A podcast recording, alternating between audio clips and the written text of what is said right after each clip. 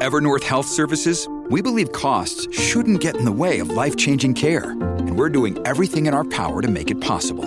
Behavioral health solutions that also keep your projections at their best? It's possible. Pharmacy benefits that benefit your bottom line? It's possible. Complex specialty care that cares about your ROI? It's possible. Because we're already doing it. All while saving businesses billions. That's Wonder made possible. Learn more at evernorth.com/wonder. Hello, everybody. This is Marshall Poe. I'm the editor of the New Books Network. NBN listeners like to read books and buy them. So we thought we'd tell you that right now, our friends at Princeton University Press are having a remarkable site wide sale. You can get 50% off books, including ebooks and audiobooks, with the code 50, F I F T Y, at checkout until May 31. You can save some real money on Princeton University Press books. I encourage you to go there and check it out. Welcome to the New Books Network.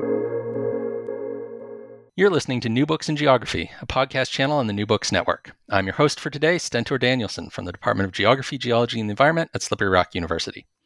Today, I'll be talking to Catalina de Onís, author of Energy Islands Metaphors of Power, Extractivism, and Justice in Puerto Rico, published this year by University of California Press. Dr. de Onís, welcome to the show.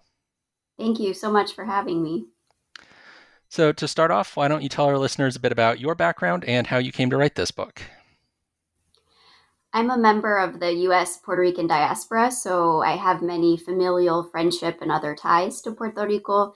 Uh, and as a result, a lot of care uh, and many connections to the archipelago because Puerto Rico has the largest island, but then there are also surrounding smaller islands. And my main motivation for writing this book is because the importance of electric energy issues, politics, and movements in Puerto Rico are very, very present. They make front page headlines all the time. And there's great urgency in addressing these issues of life and death if we think about the unreliability of these transmission and distribution systems for electricity uh, and also the centralized infrastructure as you know when the power goes out uh, there are very serious consequences with um, those who might rely on dialysis who might rely on oxygen therapy who might need medication refrigerated, and we could go on and on and thinking about uh, the importance of these issues and their very serious consequences. So, for Puerto Rico, there are these two competing views for the energy present and future of this archipelago. So, one dominant perspective is having these imported fossil fuels with some large solar farms that involve outside money that are not self developed and directed by those who are most impacted. And then an alternative uh, to this dominant approach and this dominant advocacy is to have these solar community or solar comunitario projects, such as those advanced by Queremos Sol or We Want Sun, which is a proposal by civil society that argues for demand management, distributed rooftop solar, and battery energy storage systems that are installed by and imagined by local community members um, that is also part of the process of making PREPA, that's the Puerto Rico Electric Power Authority, accountable to everyday people. So you can see these very different uh, perspectives on how to move forward.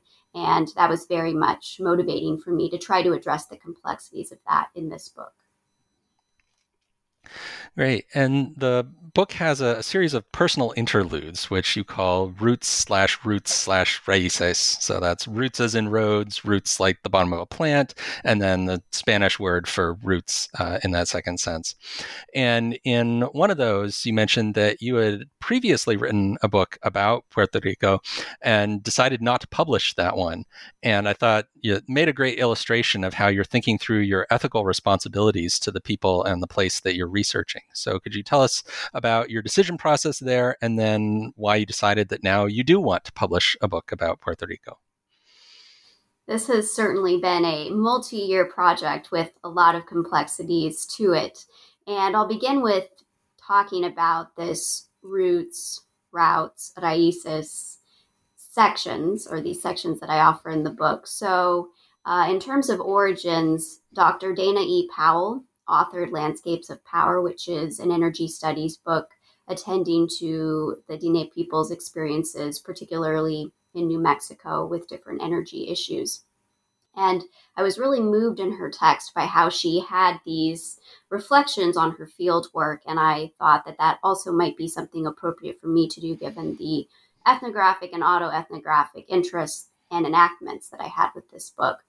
And then also, routes and routes have been concepts explored in communication and island and archipelagic studies, often with brief references or thinking about them in theoretical senses. And so I wanted to delve more deeply into what these terms and concepts could offer, including by adding raíces, the Spanish translation for these words, uh, particularly because of the importance of that uh, Spanish language context and my family background.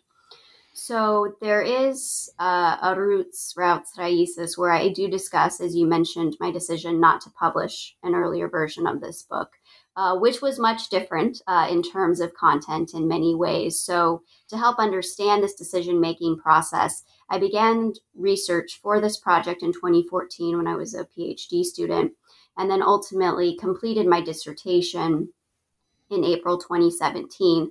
And that was several months before Hurricane Maria hit in September 2017.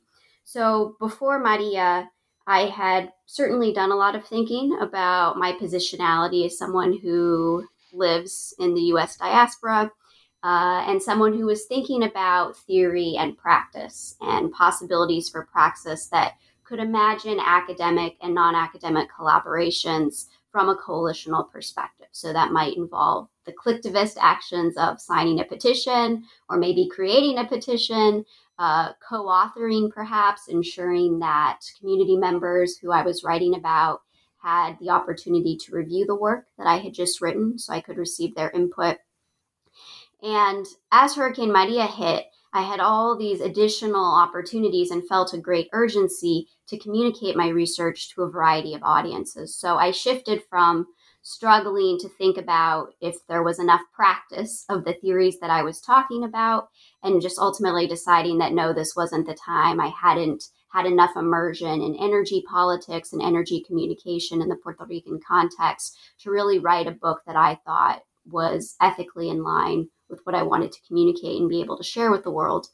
Um, two, then this great urgency, as I was saying with Hurricane Maria, and all these possibilities for collaboration in terms of shifting dominant narratives, trying to disrupt these mainstream master stories that reduce Hurricane Maria only to an event rather than part of several centuries long experiences of trauma, including with environmental racism and really trying to give more depth to the story and actually shifting it to think about how could tenacious community resistance and refusal of ongoing violences be highlighted? What did that look like? Uh, and then what were some of the ways that academics and non-academics as well were coming together throughout the us diaspora uh, throughout many parts of the world uh, to try to address these tremendous urgencies and the hardships the suffering uh, that had resulted, uh, in particular from Hurricane Maria, that again is part of this much longer narrative arc of what I call energy coloniality in the book. So, as I then started to think about the importance of timing and exigency and getting these stories out and mobilizing to ensure solar generators were sent to Puerto Rico and doing a variety of fundraising efforts, uh, it really was clear to me that perhaps there was something that I could offer this time that I couldn't offer before in terms of coalition building. So, what happens in these ex- experiences of prolonged trauma that unfortunately sometimes get characterized as just an event, but actually are far more than that. So, for me, then it was really important to share the story uh, to a larger audience, which was different from how I had felt before. Uh, particularly in this effort to think about energy and power in ways that enable both breadth and depth uh, as we consider their high stakes. Great. So, your book deals a lot with metaphor. So, you're writing about an actual archipelago and actual energy systems there, but also about the ways that archipelagos and energy work as metaphors to shape what's happening. So, why are metaphors so important? In many cases, I think they often go unexamined or underexamined as they're used in our everyday talk. They are pervasive and they play a very large role in constituting or shaping how we, you know, in our different communities uh, and individually understand the world in various situated contexts. So I think by looking at metaphors carefully and all that they might communicate, we have opportunities then to think about how selecting one metaphor rather than another can shape different realities and experiences. So we might think about the use of the language of setting boundaries with technology. Well, the use of boundaries can result in entirely different ways of thinking about a topic than if we were to use a different type of metaphor, for example. So I'm hoping that this very focused attention on metaphors will encourage people from a variety of backgrounds, a variety of interests to really think about in everyday uses. How do we use metaphors? What might be their consequences? Who's using metaphors in a particular way? To really think more carefully and critically because as i argue in the book uh, there are some serious implications for how we communicate in these different contexts. Okay and uh, another one of the things that your book does is to challenge this simplistic narrative that we often hear where insiders or local people are always good and right, and then outsiders are always bad or wrong. Uh, and so, one of the notable illustrations of that that you talk about is this Twitter exchange between the then Governor Rosselló and Elon Musk. So, could you summarize uh, that particular incident and then talk about what that shows us about energy development in Puerto Rico? Yes, so there was this Twitter exchange in 2017 following Hurricane Maria um, between the head of Tesla, so Elon Musk, and then former Governor Ricardo Rosselló. And I should say that Rosselló was ousted uh, in these widespread popular uprisings in summer 2019 from his governorship. So, as I'll, I'll, talk a little bit later about transforming power again in all forms, it's important to note uh, that he is no longer in office and the causes for, for why he is no longer in office. But in this Twitter exchange, I argue in the book that it exemplifies how ideas that supposedly help can actually be harmful as they fail to transform power in all forms because they are replicating oppressive power relations. So, in this Twitter exchange, you have Rosselló uh, in conversation with Musk saying that taking Tesla technology, so power packs, thinking about um, solar panels and batteries uh, that Musk and his company have developed, scaling them up to fit Puerto Rico's very urgent energy needs could be, quote unquote, this flagship project uh, for Tesla. And so I trouble this in the book because it very much replicates these politics of experimentation using Puerto Rico as a laboratory for importing ideas. So in the book, I chart these different efforts throughout Puerto Rico's history to use experimentation as a form of exploitation in the archipelago. And this politics of experimentation also is linked to privatization and the selling off of Puerto Rico, treating it as this blank slate that's open for business. And what I argue in the book is that this exchange exemplifies, constitutes green capitalism that isn't transforming power in all senses of the word because it's relying on these techno fixes without social transformation. The money is going to outside companies. And we see the significance of this case replicated in various forms, including most recently with the Luma Energy takeover of Puerto Rico's electricity system. So, this is a joint business deal with US and Canadian companies. And in the show notes, perhaps there can be a link to a, a Georgetown Journal of International Affairs article that I recently co authored with Dr. Hilda Llorens about this deal. And this Luma Energy partnership, which uh, it can be called, or collaboration, uh, and of course, unpacking what these words mean and how they're functioning is very important. But why Luma is so harmful is because it takes command of the Puerto Rico energy grid and other key operations of PREPA. Again, that's the Puerto Rico Electric Power Authority. And it takes command for 15 years uh, different individuals who are ratepayers or energy actors, as I call them in the book, are expecting to pay much, much higher bills. There are serious layoff concerns and uncertainty for the utilities unionized workers.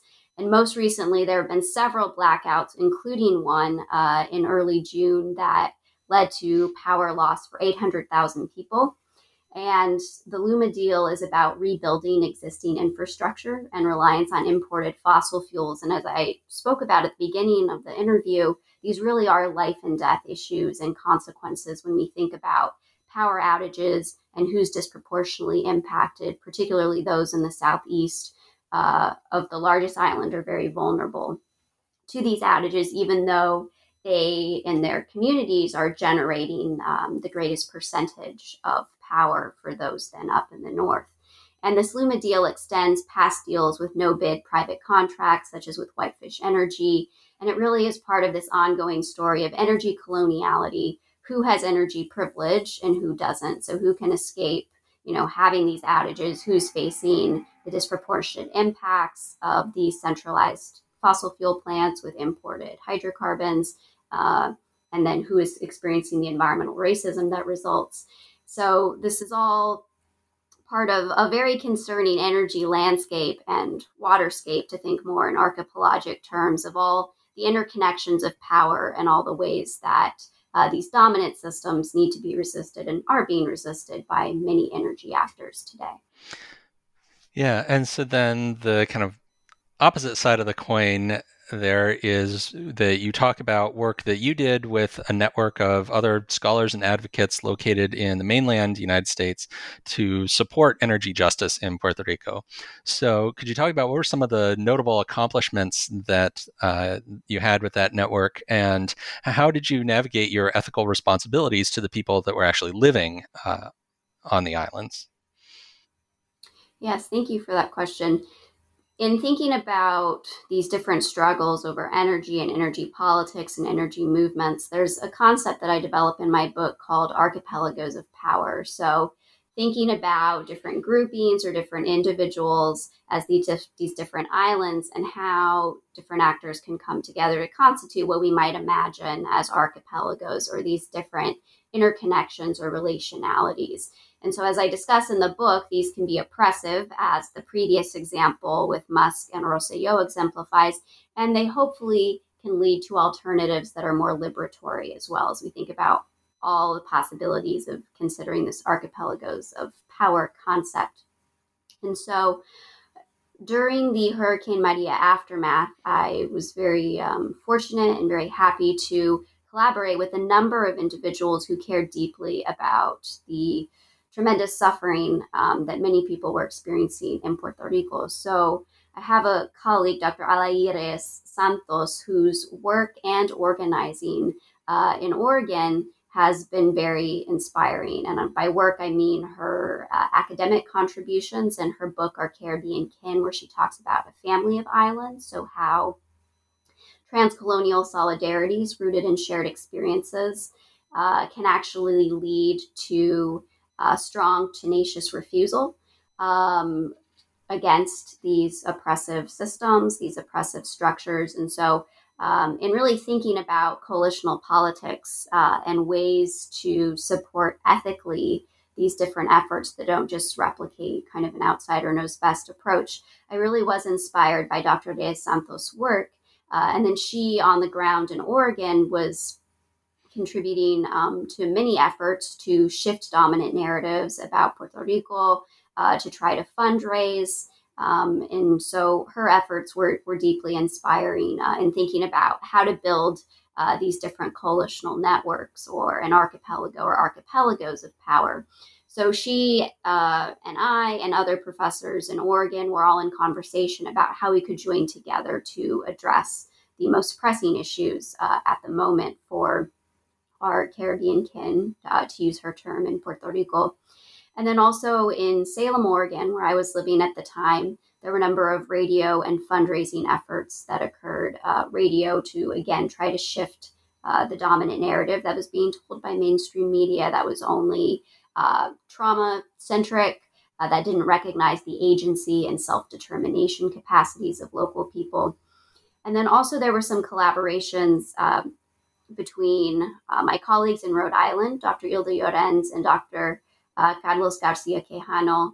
Um, and so their work in Rhode Island uh, also involved some of my collaborative energies in terms of ordering and paying for solar generators that could be sent uh, to southeastern Puerto Rico in the Salinas and Guayama area, collaborative writing projects, including sharing testimonios, testimonios or uh, testimonies uh, of those living through the consequences of Maria, and then also doing interviews when folks reached out to us from different media outlets, always to the extent that we could, given communication barriers, trying to center and amplify uh, the voices of those most impacted. So, trying very much not to speak for unless there was an opportunity where we needed to speak for necessity, where we uh, had to speak for uh, in a way that was uh, in conversation with different individuals most impacted.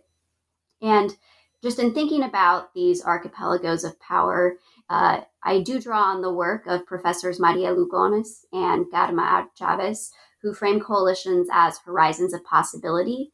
And they note that coalitions can be shorter or longer in duration, and that really depends on the situation. And also, the actors involved can also shift. And so I think it's important to note that in the immediate aftermath of Hurricane Maria, there were all these coalitional efforts that occurred. And in many ways, some of them persist to this day. So, for example, in my book, I talked about how Dr. Llorens and I are still very much part of these coalitional collaborative efforts. Uh, and one way that we can see that happening is our work serving as informal uh, advisors to community lawyer and activist Ruth Santiago, who is chronicled in the book.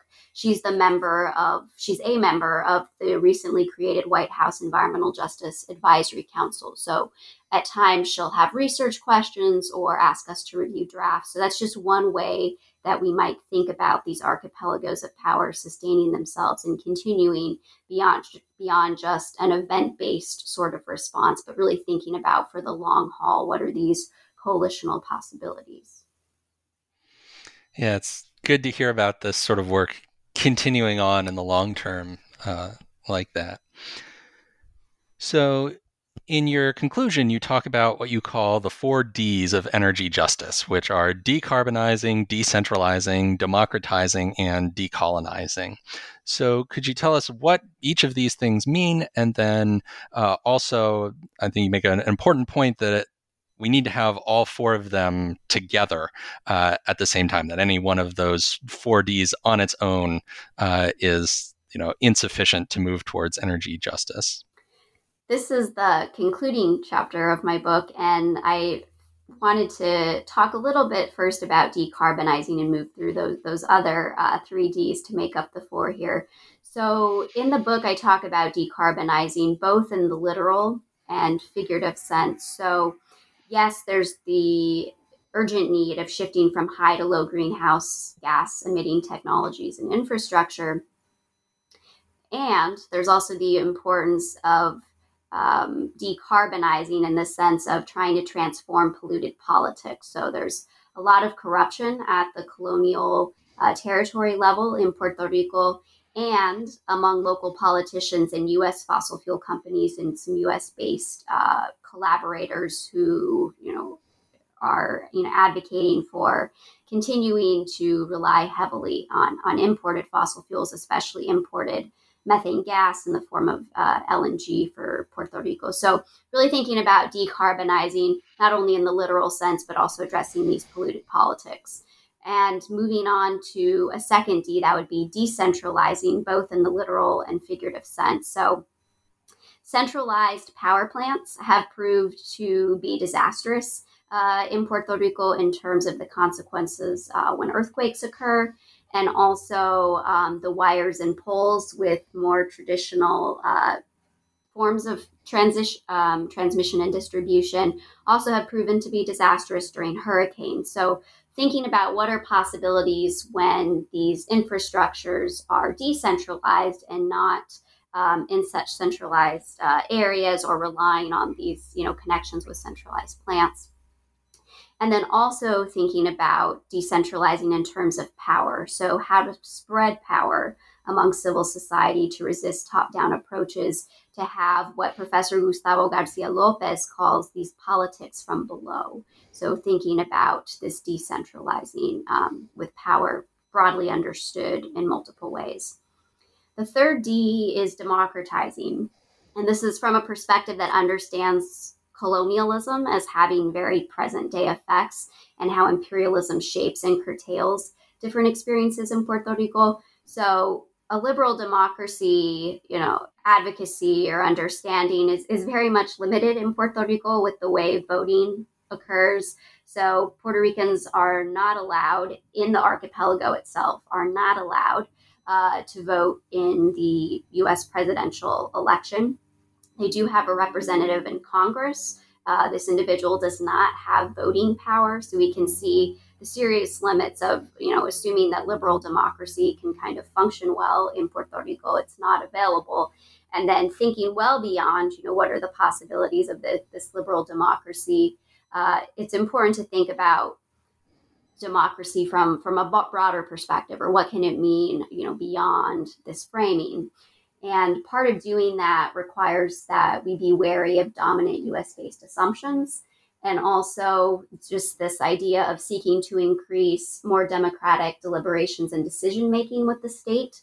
Because as scholars um, like Lisa Marie Cacho and uh, Dr. David Pellow talk about, trying to collaborate with the state can be a huge waste of energy, particularly for communities that are devalued, that are marked as expendable. So then that creates the urgency to think about direct democracy. So, what might be some other spaces where direct democracy can be practiced? So, thinking about grassroots community meetings, thinking about these alternative structures where, as we saw in 2019, civil society rose up to say that they had had enough, uh, trying to imagine a different future.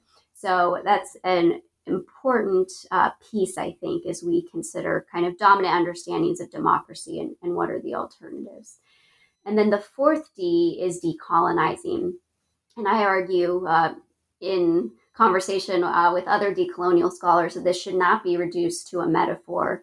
We must recognize concrete material struggles for land, water, and self determination and so in the book, I feature a group called La Colectiva Feminista en Construcción, or the Feminist Collective in Construction.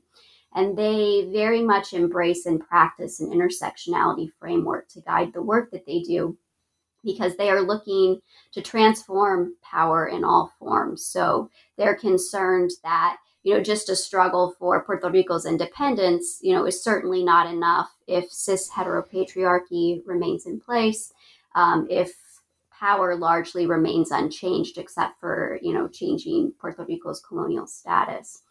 And then related specifically to energy issues, Dr. Arturo Massol-Deyá, who is the Casa Pueblo director in Adjuntas Puerto Rico, he calls for energy independence. And he argues that the status quo, he argues this with many other people, isn't working. And so decolonization is a necessary piece uh, to address what is an unsustainable, untenable situation.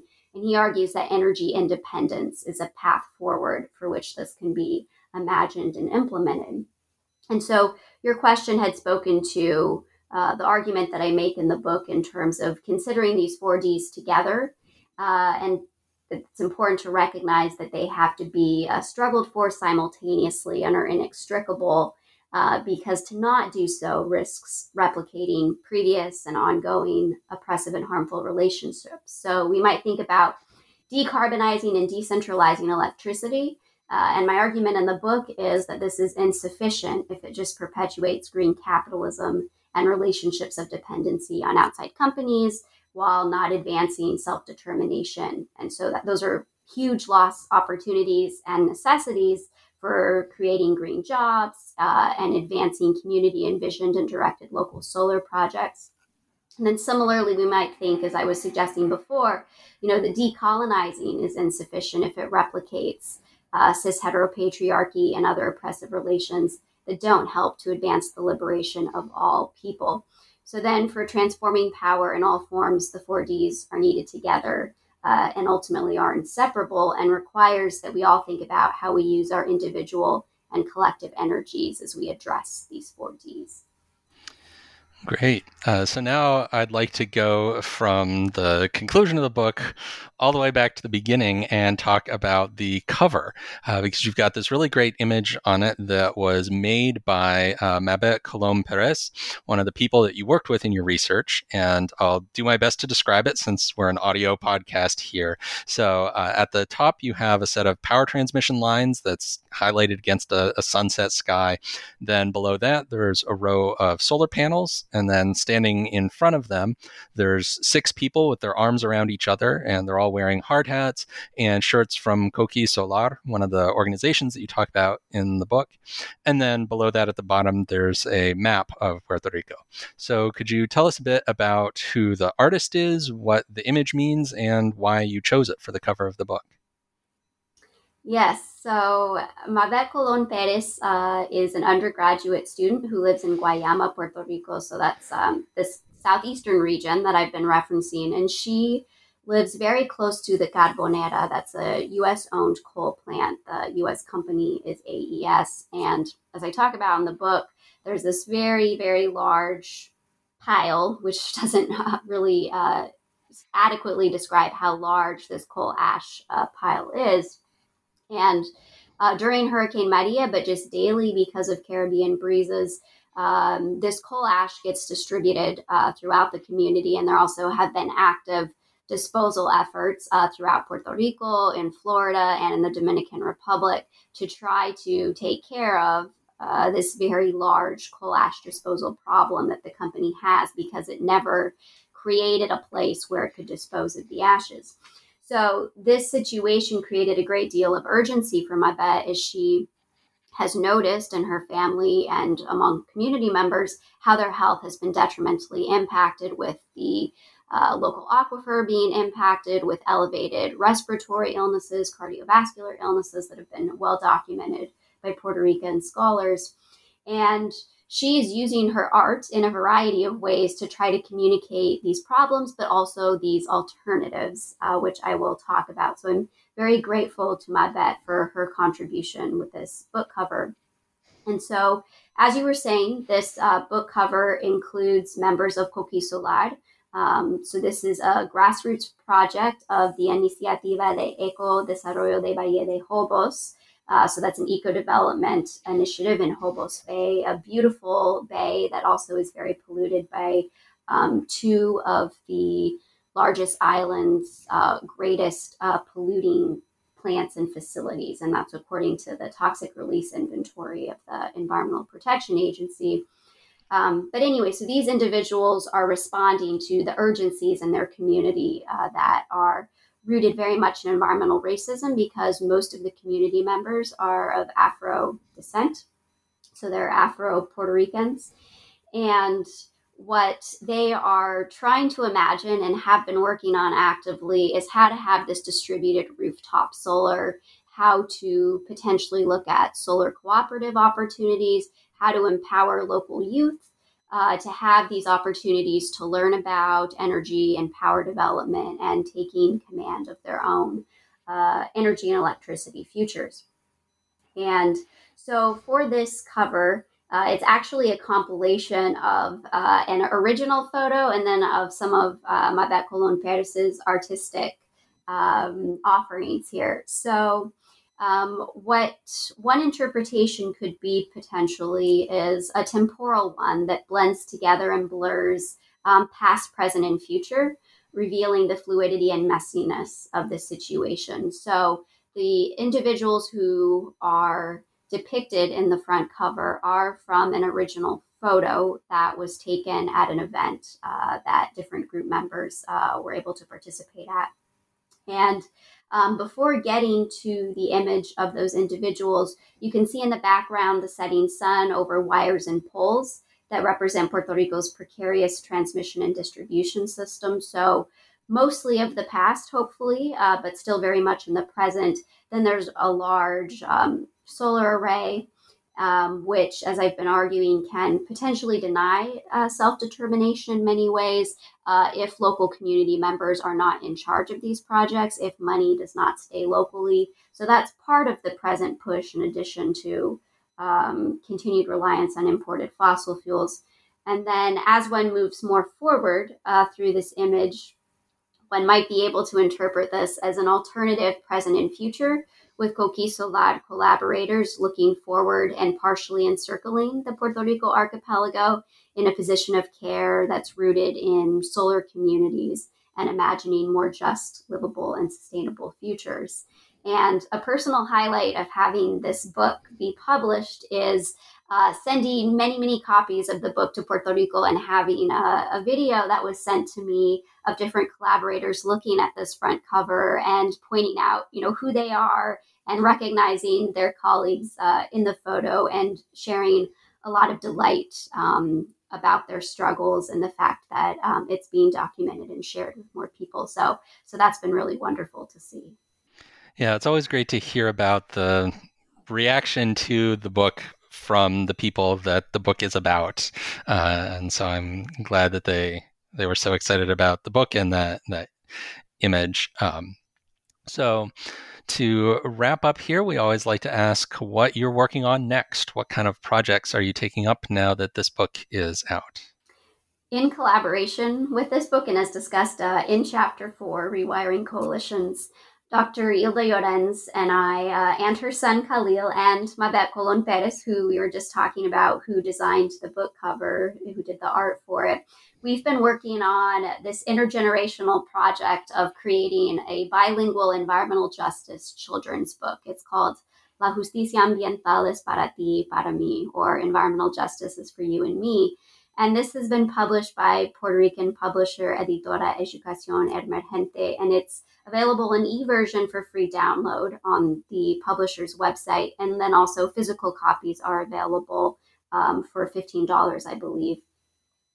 And this project uh, has been um, a challenging one and also great fun in thinking about how to communicate with younger audiences these struggles. And in particular, Mabet talks about her experiences growing up uh, in the southeastern community near the coal plant and also how she became an activist. And so we're really hoping that this book uh, will be persuasive, empowering, inspiring for younger folks to continue to get involved with these struggles. So that's a project that I am currently working on promoting and sharing with others. So that's been very exciting.